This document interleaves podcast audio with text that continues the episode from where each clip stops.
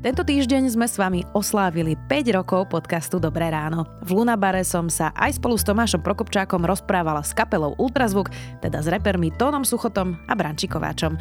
O hip-hope, o ich živote, aj o Slovensku. Ďakujeme, že ste to s nami oslávili, aj že nás stále počúvate.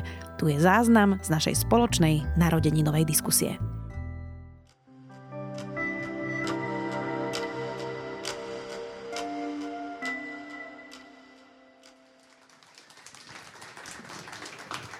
Toto je živé nahrávanie Dobrého rána. Ste v strese? Audio? Audio.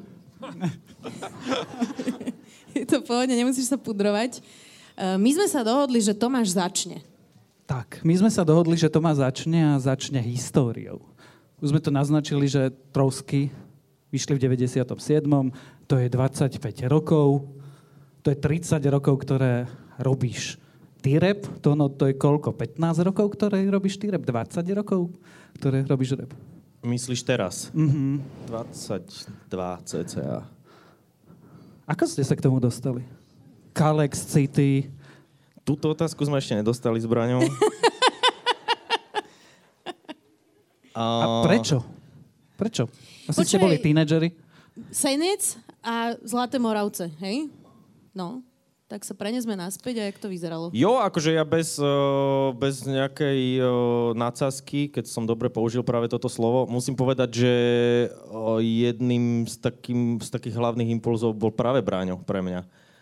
Keď vyšli trosky, ja som mal 11 a trosky sa hrali v rádiu a to bola exotika počuť slovenský rap v rádiu. Um, a ja som nevedel vlastne, čo, čo, čo je to ten rap, čo je to za forma, čo je to za žáner, ale páčilo sa mi to, ten hovoriaci pán do, do muziky a niečo mi to imponovalo a bavilo ma to, takže možno práve to je jeden z prvých impulzov, prečo som sa k tomu repu dostala ja. Takto? Cez, cez Trosky? V tom, v tom roku vlastne čo bolo? Trosky a JSS Lyric vtedy vydal album. Nie, trosky boli. No, tak my, mali sme to podstatne ťažšie, lebo keď som ja začínal s repom, o, mňa k tomu nedovedol, nedovedol tóno, lebo jeho nehrali v rádiu. Takže museli sme šlapať tú cestu v tých ťažkých botách. No, bolo to ťažké, ale veď bola to sranda, mali sme menej ako 20 rokov, čiže vtedy robíte všetko ako zábavu. A to bol aký rok? 97. 97 nám vyšiel oficiálny, oficiálny uh, album na Sony Music, čo bolo vtedy nevýdané.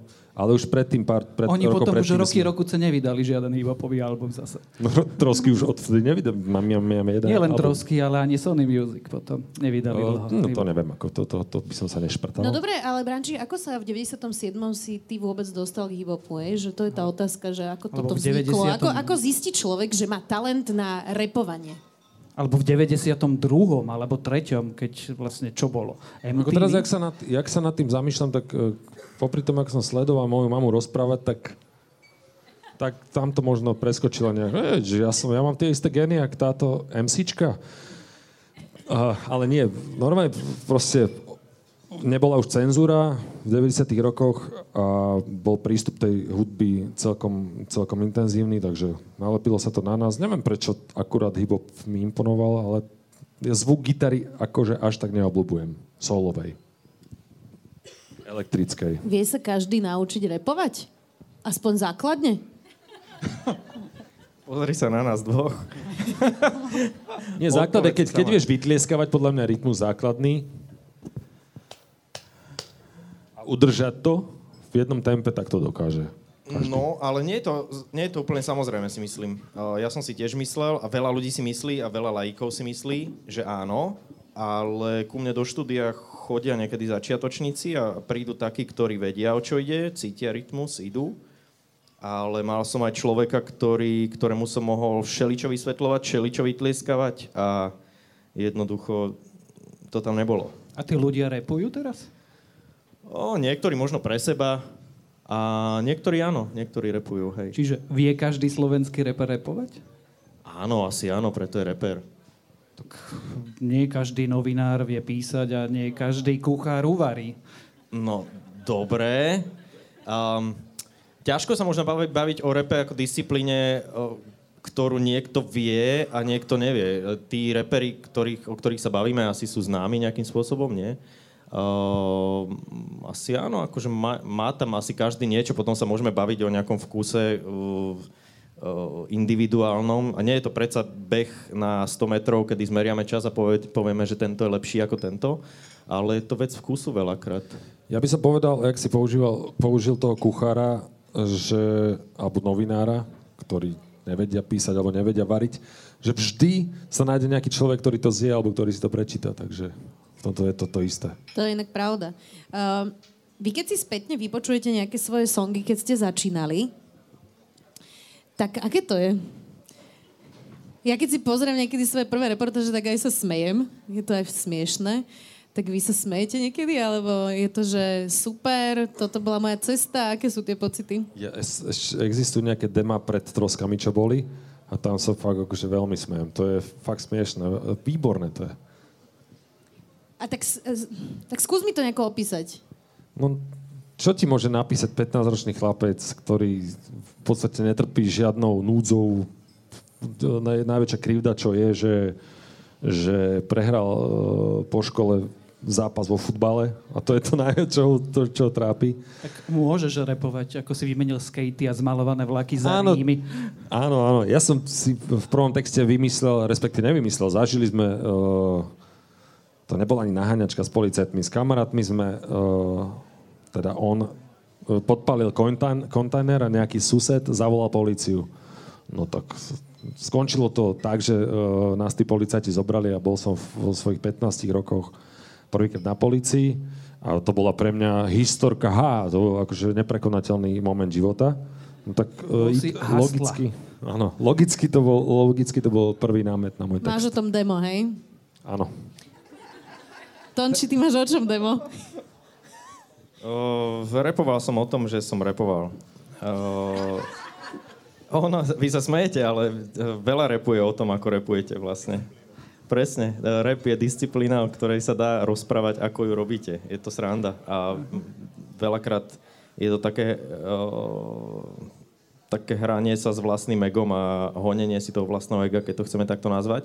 No a, a bolo to o tom, že sa teším z toho, že skladám slova a idem. Potom tam, a, akože, no, hej, áno, smejem sa, keď to chceš počuť. Chcela som to počuť. O, smejem sa a často je mi aj tak, e, tak trápne trochu, ale asi na ten vek to tak bolo normálne. Bolo málo zažité, málo naštudované, málo všetko. Skúšali sme, no, tak bolo to, bolo to smiešné, áno. Tak ale to tu boli roky. Roky reprezentačného repu a roky repu o tom, ako niekto zo strednej stavovskej rodiny v Bratislavskej Petržalke krížoval ulice a bol to strašne drsný, ťažký život okolo Hálovej. Podľa mňa oni sú v strese z toho, že nás zase nasemplujú do nejakej pesničky. No tak bude pesnička nás alebo ich alebo niekto na Inak ja sa priznám, že vôbec neviem, o čom hovoríš, pretože z nás dvoch, akože odborník na hip je tu Tomáš, prekvapivo. A ja počúvam iba vás jak, dvoch. Ja počúvam iba vás dvoch. Prečo prekvapivo? Prekvapuje ma to. Ja som písal do Arda takú ešte, keď bola... Presne, že... Vás to ne... dávno, aj teba to podľa mňa neprekvapuje, Tonči. Čože Tomáš je odborník na rap? Nie, ja som vnímal, ja som vnímal tie tvoje články, keď ty si písal uh, do Arda takú tak sa opýtame, že čo si myslia o súčasnom repe a už sme blízko. No, ale to je dobrá otázka. Um, vieš čo, ja mám z okolností reláciu uh, na rádiu FM o repe každý štvrtok, kde mapujem novinky uh, repové a je to fakt super, lebo som si spravil, uh, každý týždeň si robím taký rešerš a skvelý prehľad o tom, čo vychádza nové a sledujem takých pár zdrojov, ktoré sú fakt super tým, že sme verejnoprávna inštitúcia, respektíve súčasť verejnoprávnej inštitúcie, tak musím hrať 30 alebo 35% slovenskej hudby, čo mi občas robí problém, úprimne, lebo tých noviniek slovenských až tak veľa ja osobne, že mňa osobne tak nechytí, aj keď asi toho vychádza dosť veľa, ale vo svete vychádza strašne veľa super výborného repu. Veľa ľudí má taký ten názor, že oni budú žiť z toho, čo bolo, lebo už to, čo vychádza nové, už nie je ono a už to nie je to, čo bývalo a nemá to tie gule a nemá to uh, jedno, druhé, tretie. Ale omyl, obrovský omyl, lebo vychádza fakt strašne veľa kvalitnej hudby a každý si myslím v tom nájde svoje, aj niekto, kto je fanúšik nového zvuku, uh, nejakého progresívnejšieho zvuku, aj kto je fanúšik klasického zvuku, samplovaného zvuku. Vychádzajú nahrávky, čo znejú ako nahrávky z 90 rokov a sú to, sú to nové veci a sú to často aj mladí reperi, čo je, čo je sranda. Takže ja si myslím, že to nie je až také tragické. Záleží od toho, čo hľadáš a kde to hľadáš. Lebo ja si myslím, že fanúšik akéhokoľvek repu si dnes keď sa trošku pošpára aj na sociálnych sieťach a na streamovacích platformách a troška si nakrmíš algoritmus, tak jednoducho vyskočí ti strašne veľa e, vecí, ktoré sú nové a dokážeš ich počúvať aj v roku 2022. Tak to je taký objav pre vás napríklad slovenského hip-hopu teraz, čo niekto, koho ste si všimli a je to, že OK, toto sa mi páči. Porsche Boy napríklad je zaujímavý typ. Uh, Gleb je super, aj keď o Glebovi už sa nemôžeme dnes baviť, že je objav asi uh, nový. Kto je ešte taký mladý? Ja toto vždycky zabudnem, keď sa ma pýtajú, viem, čo mám povedať, keď to nemám povedať a potom mi to vyfúkne z hlavy. Tak čo počúvaš? Počúvaš rap vôbec? Uh, repu počúvam málo inak. Je pravda, že repu počúvam málo. Prečo? Lebo už všetko bolo povedané. Nie. Je fakt, ja som asi náročný posluchač. Uh, No ale to nie je pekná vizitka o slovenskom hip-hope, keď to povieš takto, že rap počúva málo, asi náročný posluch. Nie, veď ja, ja ne, no, ja ne, no, áno. No proste ja nie som uh, ten smerodatný posluchač, podľa ktorého by sa malo niečo vyhodnocovať, alebo už vôbec nie, aby sa mali podľa môjho vkusu repery riadiť. Toto preskočme, akože. Rap sa má dobre, my sa máme dobre tiež. Nie, že by, my, by sme, my by sme tiež neboli rap. Tiež sme rap, ale sme takí iní, proste. Máme to v hlave postavené tak inak a riadíme sa troška inými pudmi, alebo tá zodpovednosť je vybudovaná troška lepšie podľa mňa ako u iných reperov. Neviem. Nechcem sa zase vychvalovať. Zodpovednosť k čomu? K spoločnosti? Áno, tak... poslucháčom? No tak e, ja neriešim iba, na, ja nenakupujem na internete celé dni a nekúkam sa do zrkadla, ale pozerám aj, aj, aj to dobré ráno si vypočujem občas. Nemáš tie NTF tokeny, kde... Toto tiež akože neriešim, takže sústredujem sa na obyčajné veci a snažím sa v, mať ten rozhľad ako taký, aj keď samozrejme aj dobré ráno mi niekedy už leze na nervy. Pozor, to Aj nič mne, ste nevyhrali. No. Takže Ta- Opýtam sa tú otázku inak. Keď si v 90. rokoch, a keď ste s Midim Trosky a spoločne ťahali, vedeli ste si predstaviť, že to bude vyzerať takto? Alebo títo, no keď ste Gramo Roka začínali, že bude slovenský hip vyzerať takto? Od modrých hôr a ultrazvuku až po, ja neviem, Separa? Tak Separa si si asi vedel predstaviť, ale Mm, ťažko povedať, ono v podstate, ja si stále myslím, že ten slovenský rap a to, akú má podobu, sa odvíja od toho, aký je zvuk o, za morom v štátoch.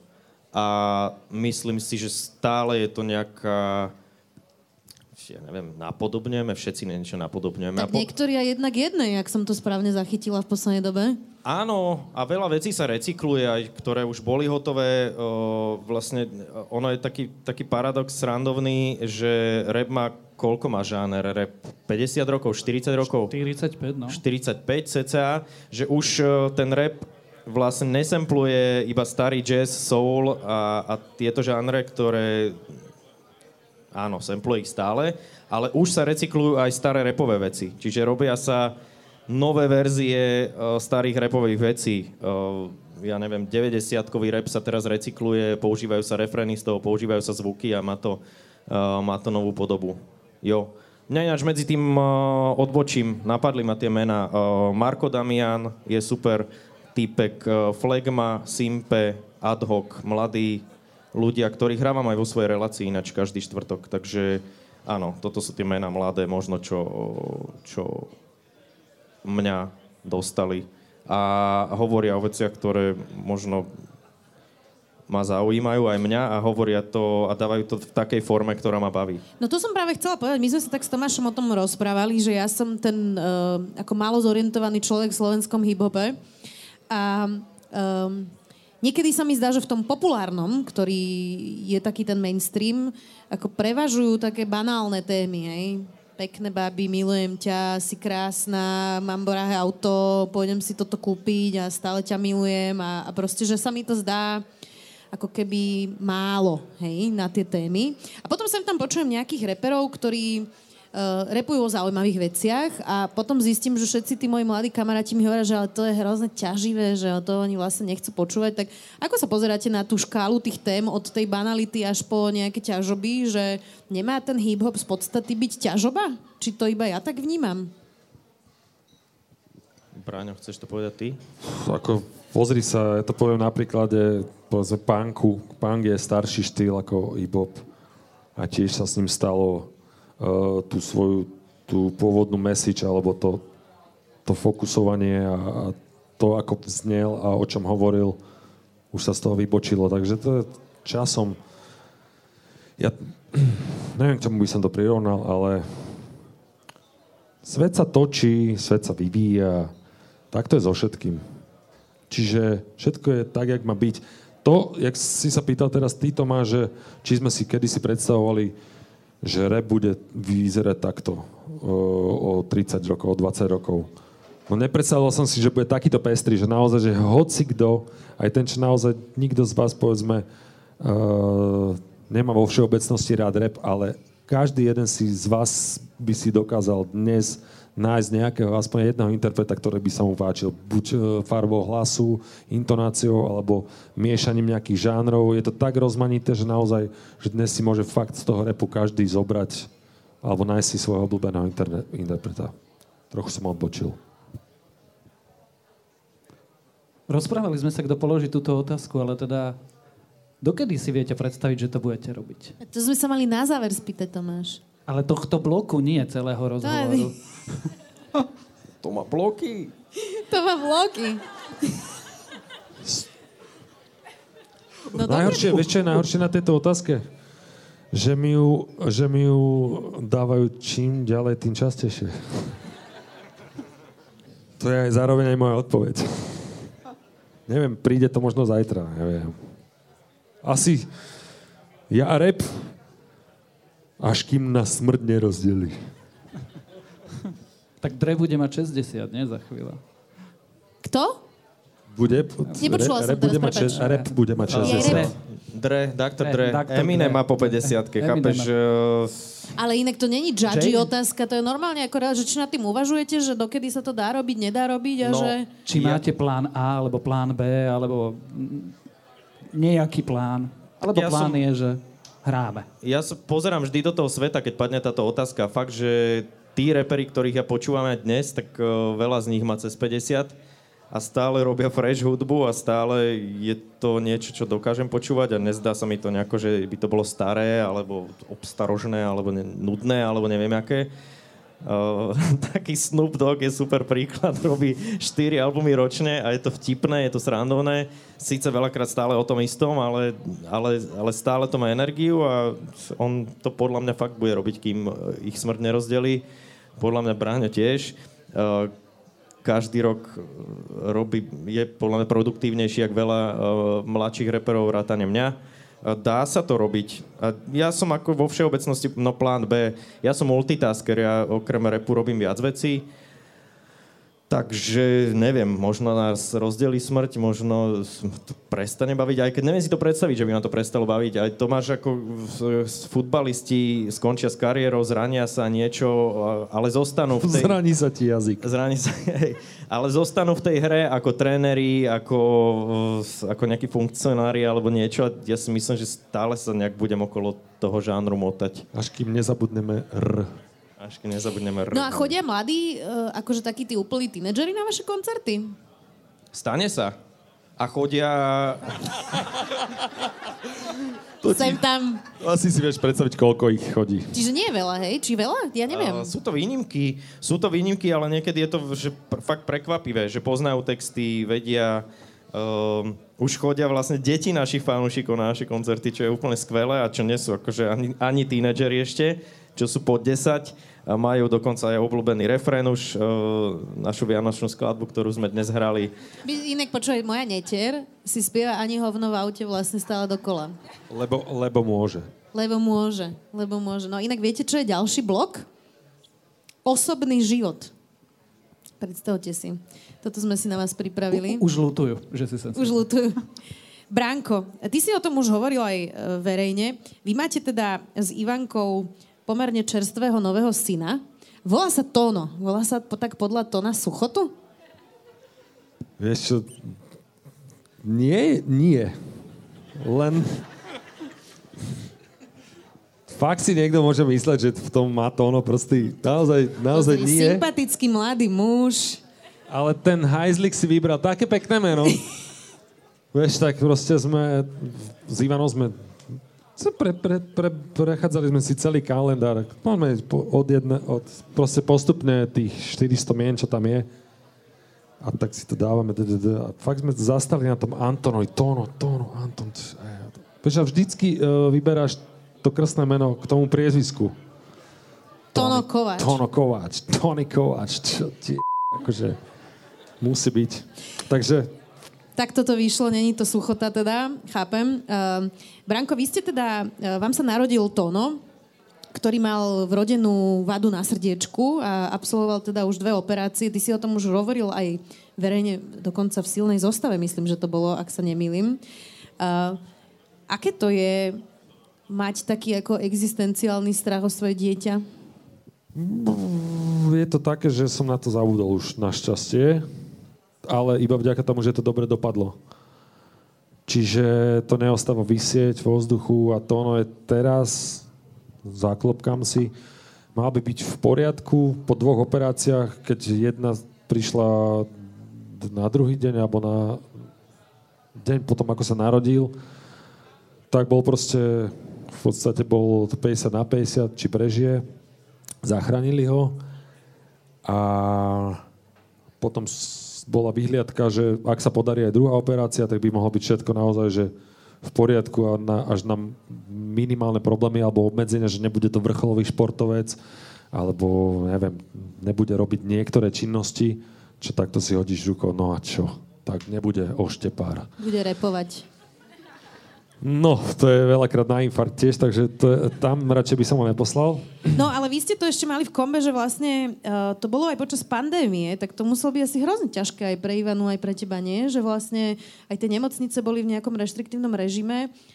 Bolo celkovo aj uh, Ivanka aj je, patrí medzi tých opatrnejších ľudí, aj čo sa týka covidu samotného a do toho sme dostali ešte mm, covidového pacienta, pacienta uh, pardon, srdcového pacienta, čo je tiež rizikový, vysokorizikový človek, keby dostal uh, covid, tak nevieme, čo, ako to zareaguje, čo sa môže stať. No a našťastie tá druhá operácia, ktorá prišla rok aj niečo po jeho narodení, vyšla a Národný ústav, ústav srdcovo-cievnych chorôb odvedol skvelú prácu, majú tam výbornú kliniku, to je naozaj akože, znie to tvrdo, ale je radosť byť v nemocnici, fakt. Je to tam fakt krásne. Aj, uh, nemyslím len, uh, že ako, vyzerajú, ako vyzerá to oddelenie personál je naozaj... Tak by mala asi vyzerať nemocnica. No a bol som rád, že mám tú skúsenosť a s dobrým koncom a teraz sa už iba tešíme z toho, že je super. Hej, je super, aj dokonca aj hyperaktívny, že? To mi Ivanka hovorila. Je, no dneska mi Ivanka volala, Bránko, máme novinku. Ja, že čo? No tak uh, zobudili sme sa cez vysielačku, sa zobu- sme prišli za malým, lebo plakal, že čo, asi sa zobudil, pobedný spánok mal. A on bol už pri dverách. Čiže od dnes vie preliesť uh, postielku a, a má tu také modré, tak asi. To nebol úplne ľahký preles. Nevadí, to ešte, to ešte zažije modrín, eh, ktoré prídu. No, keď si teraz sledoval napríklad tie výpovede lekárov a celú túto akože ságu, drámu, tak pozeralo sa ti to ťažko, aj keď si videl ten narratív toho, že akí sú tí lekári korupčníci a jak oni vydierajú. Ako si to ty sledoval teraz? Mne sa pozera vš- ťažko všetko, kde je na obraze Matovič, takže to je... Ale priznám sa, že toto som si nedal pod drobnohľad, túto, túto dianie okolo, okolo, okolo tých lekárov a tieto veci. Takže troška som, pardon, nie som úplne v obraze, takže... Je to zdravé, uh, aspoň máš potom mentálne zdravie. Uh, Tonči, no tak uh, teraz neviem, že čo s tebou začať s tým osobným životom. Som chcela povedať, že ty máš extrémne živú, uh, teda zdravú životosprávu. Ono to teraz po tom srdci znie tak ako banálne, ale ono to nie je banálne. Ja sa spýtam, čo bol tvoj najväčší strach v živote? Predpokladám, že Bráňo bol tento. O, ja osobne, že o seba nemám strach. Moje strachy sú také, že, že uh, by som prišiel o sluch alebo ohlas, to sú moje najväčšie strachy. Mm-hmm. A potom mám strach o svojich blízkych. No a uh, keby sa im nemalo niečo stať, že by som odišiel, teda ja som s tým úplne OK, akurát by mi bolo ľúto mojich blízkych, ktorí by možno bolo za, za mnou smutno, hej. Uh, čiže ja som slobodný človek, nemám deti a tým pádom mám asi aj menej strachov. Um, neviem, ja mám strach z nás, ľudí uh, a z budúcnosti ktorá nás čaká, ktorú ako, neviem akože úplne predvídať napríklad. Uh-huh. A celkovo ako často mi je tak ťažko, keď uh, počúvam aj vaše podcasty, keď uh, sledujem, čo sa deje uh, u nás vo svete. Mali sme možnosť tú, tú zámocku sledovať nedávno. Fakt, fakt... No ale ako to riešiš? To sú moje strachy, no. Ako to riešiš? To je vlastne rovnaká otázka, ako nám pred chvíľou Barbara kladla. Keď si v takejto situácii a vlastne vieš si predstaviť, čo sa ide dia, čo sa deje, pozera sa okolo seba. Ako bojuješ s tými strachmi? Športujem, píšem, dávam to von a chodím do prírody. To sú také moje, to, to sú také moje spôsoby, ako s tým celým bojujem. Istý čas som chodil na skupinové terapie napríklad um, v takom ťažšom období svojom a, a tak, ten pohyb. Ja musím mať pohyb, musím písať, musím počúvať hudbu, musím pracovať s hudbou a, a musím mať kontakt s prírodou. To, sú, to, je, no to, to, to som práve chcela povedať, že ty máš dosť dobrú disciplínu nie, ty, ty, ty nevieš, ty ma nepoznáš, Zuzka. Tak sa mi to zdá. No podľa čoho? Makáš podľa na sebe, akože v dobrom, sieti. v dobrom makáš no. na sebe, uh, že či máš nejaké typy, že ako sa človek akože dostane uh, do nejakého dobrého režimu, lebo minule som pozerala dokument o Uh, bol tam ten uh, herec Jonah Hill, nahral vlastne film so svojím terapeutom Eh, ktorý je normálne eh, psychiatr a on hovoril, že aj pri depresiách, aj pri úzkostiach, že 75% spraví režim, jedlo a šport. Hej? Tak to sú také veci, ktoré si treba ale opakovať. Tak máš nejaký typ, že ako sa akože udržať v takom zdravom režime vlastne, teraz myslím v zdravom režime aj pre mentálne zdravie, lebo to vôbec nie je samozrejme. No, ja sa budem opakovať. Je to aj to, čo si aj ty zopakovala, je to jedlo, Uh, je, to, je to pohyb a je to spánok. Sú tieto tri základné veci. Uh, ja s tým pohybom nemám problém. Uh, trikrát do týždňa 5.40 ráno cvičím dve hodiny. Um, jem tak, ako jem, že nemám úplnú disciplínu. Fakt, že nevidíš, ty možno vidíš nejakú špičku ľadovca niekde na, v storkách na sociálnej sieti, alebo neviem kde ešte, Veď my sme sa dlho nevideli osobne. Dlho sme sa nevideli, vieš. No. Ale to je... Čiže môže, môže to tak pôsobiť, Chápem. ale mám napríklad problém so spánkom. Ale nie, že by som nevedel zaspať, to som kedysi tiež mal problém a to fakt, že tí, ktorí ste mali ten problém, tak uh, iste budete súhlasiť, že fakt to neprajeme nikomu.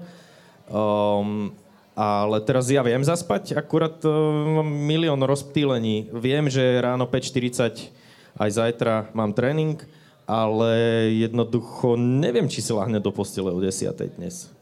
To už asi nestíhaš, ale... Neviem, vieš. A aj keď si lahnem, tak mal by som zaspať o tej 10. aby bolo všetko OK, ale, ale rozptýlujem ma milión ďalších vecí, kvôli ktorým možno zaspím o polnoci a potom to máš už len 4-50 e, hodín e, spánku, hej, a už je to málo jednoducho, lebo však treba, bolo by treba mať 7 alebo 8, hlavne keď ešte podávaš fyzický výkon. Čiže ja nemám až takú disciplínu, že mám disciplínu možno s tými tréningami, lebo viem, že ten tréner ma tam čaká, viem, že tí moji kolegovia spolucvičiaci ma tam čakajú a teším sa na to, že tam pôjdem a je to fakt super, ale zase neviem si držať disciplínu s, s jedlom a so spánkom, dajme tomu. No a ako sa dá udržiavať spánok, keď vy repujete a vystupujete po nociach. To je dosť ťažké, nie? No je. Je to tak? Je to tak? Ani, ani uh, reláciu, ktorú mám každý štvrtok od 10. do polnoci, neznamená, že spím dobre, lebo v piatok mám zase ráno tréning. Uh, víkend v podstate prekoncertuješ, možno prežuruješ niekedy. Takže je to ťažké, áno. Možno to návonok vyzerá, áno. Ja keby som nemal ten pohyb, ja sa možno zbláznim. Že fakt, a fakt ten pohyb potrebujem aj kvôli uh, svojmu telu, lebo sa musím hýbať, lebo inak by ma, však vieš, asi sama, máš to podobne, bolel by ma chrbát, e, nebolo by to dobre tu a tam a tam. Braňo, povedz niečo, veľa rozprávam. No ako... Zuzka sa pýtala, že ako to zvládame repovať, tak ja by som tam pridal ešte, ako zvládame repovať a ísť spať a potom sa zobudiť nie na budík, ale na to, že ti decko skáče po hlave? To si sa ma chcela spýtať. Ako si vedel? Je to ťažké, ale taký je náš údel, 40 No, e, inak e, vlastne my tak priebežne prechádzame aj do toho tretieho bloku, kde sa chceme rozprávať vlastne o spoločnosti a o tom, že ako sa žije na Slovensku a čo je dobre, čo je zle. My budeme vlastne v januári oslovať 30 rokov Slovenskej republiky. Vy ste nejako prežívali rozdelenie Československa? Pamätáte si na to nejako? Je to nejaký milník, ktorý vám tak ako utkvel v pamäti? O, nespája sa mi to s ničím konkrétnym, ale viem, aký bol môj názor vtedy a aký je teraz. A síce, ja mám Čechov rád, aj som bol rád za Československo, ale som rád, že sme sa rozdelili. Prečo? Lebo bolo dobre, že sme to spravili hneď, lebo keď sme sa nerozdelili vtedy, tak nebol by tam problém. Prvý problém, čo by bol pred všetkými problémami, by, by bolo Čechy versus Slovensko a potom by sa riešili ďalšie veci, rozpočet a to. Ale vždycky by to bola naťahovačka Češi versus Slováci a na tom by to celé padalo a podľa mňa čím skôr sme to spravili, tým lepšie. Samozrejme, môžeme byť s Čechmi úplne v úzkom zväzku, čo aj budeme, o tom nepochybujem, prajem si to, ale to, že sme sa rozdelili, bolo iba dobré, nemôžeme sa na nič vyhovárať teraz, ukazovať prstom, za všetko si môžeme sami, gazdujeme si sami, keď si to keď máme úspech, môžeme si zatlieskať, potlapkať sa po pleci jeden druhého, ale keď zlyháme, nemôžeme sa na niekoho vyhovárať. Tak už potom len na tých Romov, Maďarov, Židov, queer tak, ale ľudí. To sú, a to sú už iba naši Romovia a Židia a Maďari. Prepač, Tomáš, prerušila som ťa. Ja len nadviažem na to, čo hovoríš. Keď, keď to povieš takto, uh, považuješ náš príbeh za úspešný príbeh? Náš... Uh, príbeh, čo? príbeh Slovenska. Keď, uh, keď hovoríš, že Môžeme si za to sami. Je to tak, ako sme si to urobili. Ako sme si to urobili?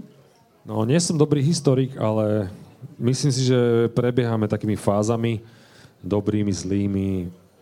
Je tam proste mečiarizmus, potom zase uh, zoberú nás do NATO, zoberú nás do uh, Európskej únie, potom zase príde zlá vláda, potom zase zvolia prezidentku, čo sú svetlé momenty, potom zase nejaký prúser. Je to je to hore-dole a nedá sa to povedať, že, že by sme boli na tom buď zle, alebo buď dobre. Že furt je tam nádej a keď sa máme najhoršie, ja tam vidím, že stále sa dokáže dať pod, do, potrebná časť ľudí dokopy zmobilizovať sa a, a, a podržať to. Ale na môj vkus sa musíme mobilizovať príliš často. To je otrasné. Kebyže proste nájdeme nejaký štandard, a nejakú úroveň, pod ktorú by sme nikdy neklesli, to by bolo super. Že máme strašné výkyvy ako spoločnosť a to je, to je, to je strašné. Tonči, ty máš inak aj pesničku k amnestiám. Uh, neublížil som. Je tam nasemplovaný Neublížil som Vladimír Mečiar a uh, je to celé teda o tom dosť temnom období mečiarizmu a teda my sme skoro rovesníci a my sme mali teda dosť málo rokov, ale uh, ono si to treba pripomínať, tak ty si to celé doštudoval, keď si písal ten song, keď si písal ten text, lebo on je dosť presný. No, bol to jeden z mojich asi najťažšie, najzložitejšie napísaných textov, aký som kedy napísal v podstate, lebo som bol oslovený spracovať túto tému. Jedným veľmi šikovným producentom, ktorý komponoval hudbu. Volá sa Remigius Klačanský, šikovný človek, ktorý pracuje aj s orchestrom, s hudobnými nástrojmi. Fakt, že niekto si myslí, ha, rap, e, to nie sú nástroje, to nie je hudba, toto, toto. Ale jednoducho áno, pracujú tam aj ľudia, ktorí komponujú hudbu, ktorí pracujú s nástrojmi, ktorí sú géniovia v tom, čo robia.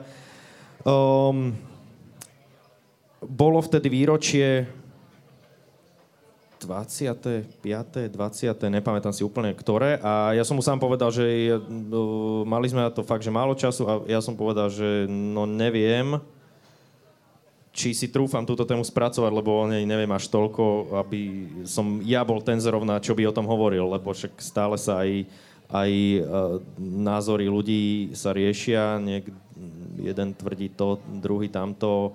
Ja si myslím, že v tom mám akože celkom jasno, aj keď nemôžem vidieť do niektorých detajlov, čo sa stali, ako sa stali. No ale áno, doštudoval som si tú tému a spracoval som ju tak, aby som mal aj ja čisté svedomie, že nehovorím o niečom a nehovorím o tom takým spôsobom, aby to mohol niekto napadnúť. Že fakt, že ako môžeš toto vedieť, čak si mal 8. 8, keď sa to stalo, hej. hej? Ale jednoducho tie udalosti sú zdokumentované. O, a dá, dá sa to spracovať tak, že dobre vieš, o čom sa hovorí, napriek tomu, že nie som exaktný, konkrétny v niektorých prípadoch, ale je to tá téma spracovaná poeticky, v nejakých aj podobenstvách, povedzme, a tak ďalej. Takže Áno, je to z moj, jedna z mojich že, fakt, že najťažšie napísaných vecí, ktorú som mal napísať do soboty rána, kedy bol ten dátum, kedy sa to muselo nahrať, aby to vyšlo uh, v ten správny deň. A ja som o tretej v noci chodil po obývačke a mal som dva riadky, vieš, a ja som, že, ja som nevedel, čo s tým. Ale potom to nejak prišlo a jednoducho už keď som spravil tie dva, tri riadky, už sa to nabalovalo, nabalovalo, až uh, kým som to jednoducho nenapísal, neodspal si tie dve hodiny a nešiel ráno do štúdia a nenahral to. Až potom, keď to bolo nahraté a zaranžované, som si vlastne spätne uvedomil, že ty vole, toto si napísal ty, že uh, wow. Lebo ono ťa niekedy, možno to sama pozná, že niekedy ten deadline alebo ten tlak ťa vybičuje k výkonu, ktorý je v podstate pre teba nadľudský. No, tak asi tak. Neublížil som sa, volá tá skladba, vypočujte si ho. Stojí to za to, inak aj klip je dosť uh, efektný, lebo vlastne to človek si uvedomí, že naozaj v aute uhorel Robert Remigaš, že vlastne to, to nie je len taká trapa. O, no a hej, a teraz, keď o tom hovoríš, tak uh, mi naskočila husina znova, pretože sa mi stalo to, že mi uh, napís, že mi najprv na YouTube komentovala v podstate, v podstate kl, ten klip uh, matka Roberta Remiaša a, a potom na jednom zo zhromaždení za slušné Slovensko, kedy sme to hrali naživo, uh, tak prišla za mňa osobne, opíjala ma a jednoducho mi ďakovala. A pre mňa to bolo, že wow, čo sa deje, vieš, že fakt uh, no, ne, hmm. nevedel som, čo mám povedať a vždy, keď si na to spomeniem, tak je to pre mňa jeden z najsilnejších momentov, ku ktorým ma v podstate priniesol, uh, priviedol rap. Mm. Čo by som si možno vtedy, keď som si to skúšal pred zrkadlom v detskej izbe, nikdy nepovedal. Bráňa, máš podobný moment? Máš skladbu alebo situáciu okolo hip-hopu, ktorú považuje za takúto dôležitú, ktorá je pre teba najdôležitejšia? Song, ktorý je ten zásadný? Teraz nemusí byť spoločensky významný, ale túto otázku si mi mal povedať pred rozhovorom, lebo ja som strašne slabý štatista o, naživo. Takže ako bavíme sa o mojej skladbe alebo o všeobecne o nejakej skladbe? O tvojej. Tak samozrejme, taká tá naozaj, že neviem, či najpropnejšia alebo naj, najokamžitejšia reakcia bola krv na rukách na, na vraždu Eh, Jana Kucňaka a Martiny Kušnírovej. Tam som naozaj vystrelil, bol som naozaj nasratý a iba som krútil hlavou 24 hodín takto, a takto som to písal, ako keby som mal Parkinsona. No bolo to, tak to, to je asi to je na, na, taká najimpulzívnejšia moja skladba. A ja urobím teraz taký oslý mostík a vrátim sa o tých 25 rokov späť. Stále čakáš na deň, keď bude všetko fajn? No snažím sa byť optimista, keď ja toto mi moc nejde. Uh, ale pesničky treba robiť optimistické. Uh, lebo to, čo hovoríš, dokáže strhnúť mnohých ľudí a tá nálada sa dokáže preniesť medzi tých poslucháčov a je dobre, keď, keď je národ alebo spoločnosť, keď je optimistická v týchto, v týchto časoch, ktoré nie sú moc veselé v rôznych aspektoch. Takže občas uh, sa rád aj pretvarujem alebo napíšem skladbu, že všetko bude OK, aj keď tomu niekedy uh, reálne neverím. Vy veľa spievate o náckoch a fašistoch a extrémistoch. Uh, je to výnimka v repe, alebo, alebo je vás viac? Ja teda opäť priznávam, že počúvam len vás dvoch, čiže ja nemám veľmi širokú vzorku, ale uh, u vás je to stále ten leitmotiv u oboch, že, že, že často to spomínate, ten extrémizmus, tak je to nejaká vaša téma, ktorá vás trápi? Ako je to niečo ešte z tých 90 keď vás naháňali tuto nejaký skýni pri propeleri, alebo, alebo ako nad tým premyšľate? Ono je to ináč možno vtipné uh, pre tých, ktorí nás dnes počuli, že prvýkrát v tých našich piatich skladbách, ktoré rozhodne nezneli, nejako asi uvedomelo. Um, uh, a bolo to skôr také ľahké. Uh, áno, píšeme aj také veci ja som nezažil o, tie 90. roky, keď, o, keď náckovia naháňali ľudí po repových koncertoch za to, že mali široké nohavice, alebo že mali e, šiltovky, alebo za účes, alebo čokoľvek. Nikdy si neutekal z deka lúky, alebo zo zrkadla? Nie, nie, ja som, mal, som mal rokov, ešte vtedy som tam nechodil, keď sa toto dialo. O, takže to by vám skorej bráňa o tom asi vedia rozprávať. No ale prečo extrémisti? Tak povedz najprv ty, e, Tonči, že je to nejaká téma, ktorá ťa... Vieš ja v podstate už, ja som mal vždy e, kamarátov, ktorí boli Rómovia, ktorí boli iní, ktorí boli jednoducho neboli rovnakí ako ja, výzorovo povedzme. A ja som v tom nevidel žiadny problém. A, a, a keď v tom niekto videl problém, tak tak pre mňa to bol problém a ja som mal, fakt som tomu nerozumel a, a, a ma to jednoducho hnevalo ma to a nebolo mi to jasné, prečo sa to deje. Uh, keď som počúval zvuk ulice, tak tam sa jasne o tom rozprávalo, o, o rasizme a vtedy to bolo pre mňa taká jednoducho taký, možno také vodítko, že aha, tak oni majú pravdu, však čo je, aký je medzi nami rozdiel, sme inej farby, ale v podstate sme stále ľudia a a prečo by sme sa mali kvôli tomu fajtovať alebo niečo. No a príde mi to často až absurdné, že čo dokáže človeku vadiť na druhom človeku bez toho, aby, aby s ním viedol konverzáciu, alebo ja neviem. Takže ten rasizmus, a, a rasizmus sa často v podstate re, re, prvé, prvý rep o, vznikol, už ten vznik repu sa môže spájať s rasizmom, lebo vznikal v tých segregovaných getách, kde tí černožskí umelci, to bola tá forma ich sebarealizácie, ich vyjadrenia a, a možno práve preto to vzniklo, lebo boli v tých getách a potrebovali sa nejako realizovať. Už tam v podstate je ten rasizmus a my tým, že o tom rozprávame, my nerozprávame o ničom novom v repe, ja si myslím. A No čo k tomu povedať? Je to tu stále, je to spoločnosti a vidíš ten, uh, nie je to iba ten, mm, to náckovstvo také, že si môže niekto to preexponované, že niekto si predstaví človeka v bombere s holou hlavou s bejsbolkou, hej, ale mm, to náckovstvo, aj to ľudáctvo, aj všetko jednoducho vidíš aj v tých babičkách na Facebooku, ktoré sa fotia so svojimi vnúčatami a, a dokážu napísať alebo povedať niečo, niečo tak nepríjemné, tak nenavistné, tak hnusné, že sa to rovná v podstate tomu, čo sa tu rozprávalo cez druhú svetovú. A máme tu tých milovníkov Tisa a máme tu tamto, máme tu ten spomienkový romantizmus, že ako vlastne bolo dobre, ale, ale na, na aký úkor, akože za akú cenu bolo niekomu dobre, to už, to B sa tam už nehovorí, takže Pre mňa je to úplne prirodzená téma a ja rozprávam o tom, čo ma baví, čo ma teší a naopak rozprávam o tom, z čoho som smutný a čo ma hnevá. No tak akože stále to tam asi bude. Uh, Branči, tak to trošku stransformujem na tú otázku. Ty máš e, skvelý song Obyčajný Slovák, kde presne o tomto aj hovorí, že ako Slováci všetkých neznášajú, aj, aj susedov, aj Židov, aj Rómov, aj vlastne úplne všetkých. Tak e, je obyčajný Slovák rasista? Samozrejme. No keď to vypremieruješ... Zase idem, idem byť historik, aj keď nie som historik, to je...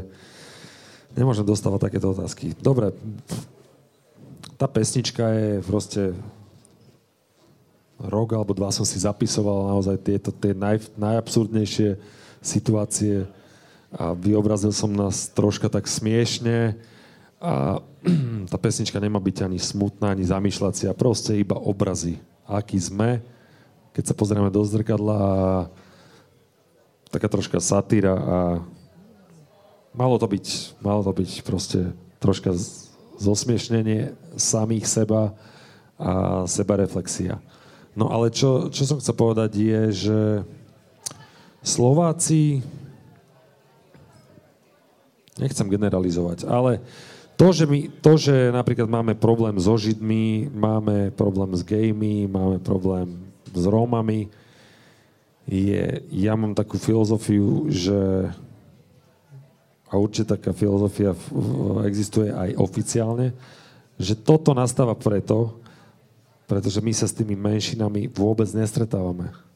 My, Alebo o tom len nevieme. obyčajný Slovák nepozná, nepozná geja osobne. Vidí ho v telke alebo niekde, číta o ňom, že to je gej a vytvorí si sám obraz o ňom, aký bude zlý.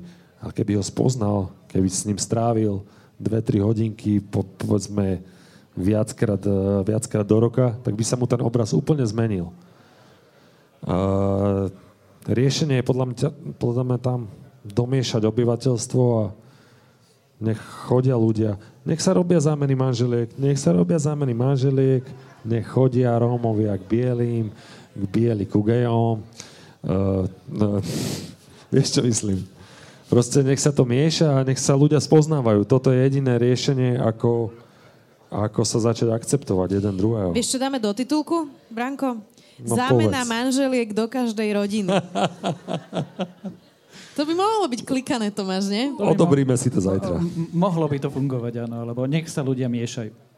Nech sa ľudia miešajú. No, viackrát ste spomenuli tú te- tepláreň. Um, mne sa o tom veľmi ťažko hovorí, lebo mňa to strašne zasiahlo, ale a myslela som si, že toto je niečo, čo nikdy nezažijem, že už sme zažili všeličo a toto mi nenapadlo, že by sme mohli zažiť jej. Um, tak bude nejaký song aj o tomto? Pýtaš sa koho? Uh, obi dvoch, samozrejme. Nie, naozaj, obi dvoch. Ťažko na to odpovedať, vôbec sme sa nad tým, aspoň ja som sa teda nad tým nezamýšľal, mňa to osobne tiež veľmi zasiahlo. Um, ja sa pri tejto príležitosti ináč priznám, že ja som vždy vnímal tie problémy toho vnímania inakosti Slovákmi, keď sme o tom už bavili, že dobre, že bude možno generalizovať, zovšeobecňovať. O, to, že počúvam černošskú hudbu a niekto nenavidí Černochu len preto, že sú černošci, tak mňa to vždy iritovalo, že akože prečo, hej, že však o, títo ľudia robia tú hudbu, ktorú milujem, bol som s týmito ľuďmi, ktorí tvoria tú hudbu v kontakte, je to úplne v poriadku, nemali sme žiadny problém jeden s druhým. Um, keď sa kedysi rozprávalo o, o duhových prajdoch, o, o týchto veciach, o, o homosexuáloch, o LGBTI, o, bol som... Niekedy som tieto témy zľahčoval, že roky dozadu. Až som sa musel dostať jednoducho do prostredia, um, kde boli ľudia v tomto smere múdlejší, múdrejší ako ja, uvedomelejší ako ja.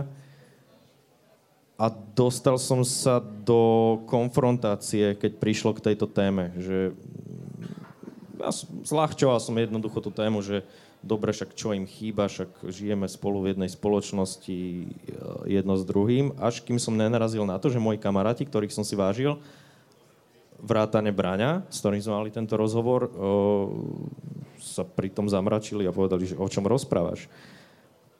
A vtedy mi to začalo byť také, že tak asi keď tento človek, ktorého si vážim a ktorého názor si vážim a viem, že je to inteligentný človek, múdry človek, že má problém s tým, že, že zľahčuje možno túto tému, vtedy som začal, začal nad tým zamýšľať. Potom som sa dostal do úzkeho kontaktu s ľuďmi, ktorí boli homosexuáli a zistil som, že o ktorých som to na začiatku aj nevedel. A vtedy som si to začal uvedomať ešte viac. Tí ľudia mi to potom povedali, že oni sú takto a takto a ja som bol s tým vlastne úplne OK. A začal som sa s tým stretávať častejšie a častejšie, až kým mi to, tá nenávisť k tejto inakosti prišla absurdná. Čiže tiež mám za sebou nejaký proces a musel som sa k tomu nejako dostať a napriek tomu, že som obrovský pe- pesimista v tomto smere, tak práve táto moja cesta možno vo mne vzbudzuje trocha optimizmu, že fakt, že ľudia, presne to, čo hovorí Bráňo, že ľudia to potrebujú zažiť na vlastnej koži, aby zistili, že jednoducho sme iní, ale sme v podstate rovnakí. A, sme, a je to OK. Takže neviem uh, už úplne, ako znela otázka, ale... Hneď ju položím jednoducho... znova Braňovi, že či nebude song teda od teplárni. Uh, ja som sa...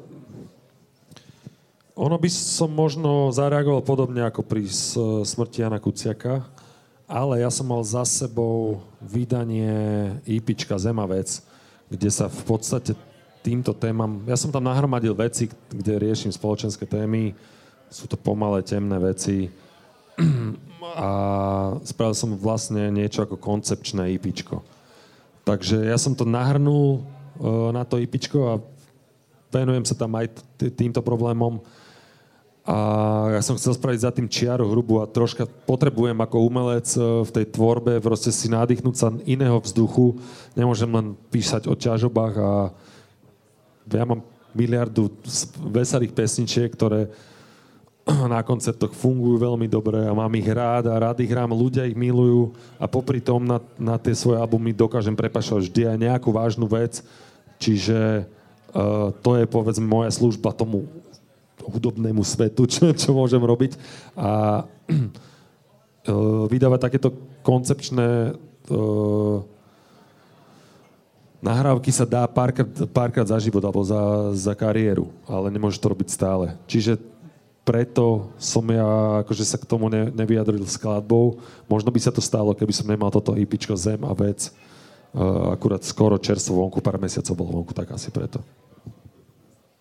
Myslíš si, že je to úlohou umelca vyjadrovať sa k veciam? Čím sa vlastne chcem dostať aj k takej, aj dnes to zaznelo zaujímavé veci, že, že stereotyp o hip-hope je taký, alebo jeden zo stereotypov, že je to taký... Uh, žáner neporaziteľných, ktorý sa mierne mení. Aj vy ste dnes veľmi otvorene rozprávali o akože slabostiach, úzkostiach, strachoch, problémoch. V hip-hope je to normálne? No, t- presne ak sme hovorili, že ten žáner sa vyvíja a má už tak fakt naozaj dosť rokov a je tak pestrý, že naozaj sa tá retorika nie je naozaj jednotná. Vždy tam v repe bolo ego a Vždy to bolo o svojej, tak hovoríš, neporaziteľnosti a sebavedomí.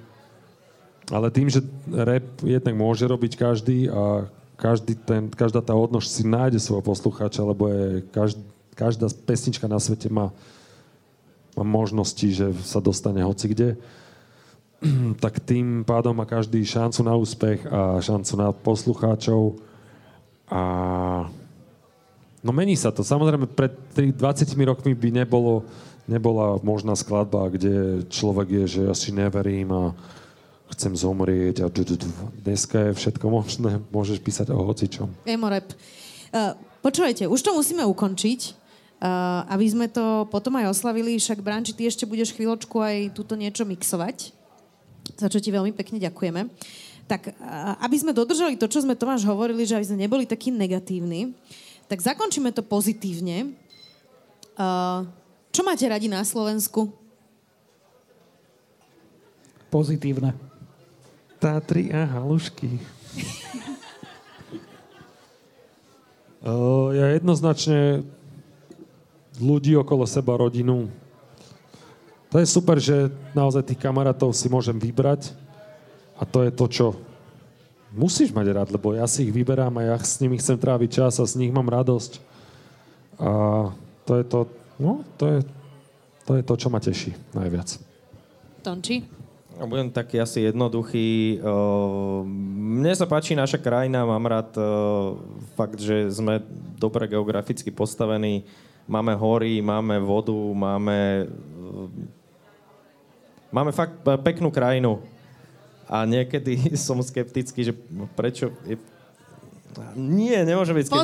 Pozitívne, Áno. pozitívne. A, áno, mám rád túto krajinu o, a jej krajinu. a rád chodím o, do prírody v tejto krajine. A mám rád prírodu v tejto krajine. My máme radi vás, Tono Suchota, Brančikovač v Dobrom ráne, 5. výročie. Ďakujeme veľmi pekne, že ste tu boli. Ďakujeme za pozvanie. My ďakujeme. Aj Tomáš Prokopčák. A Zuzana Kovačič-Hanzelová.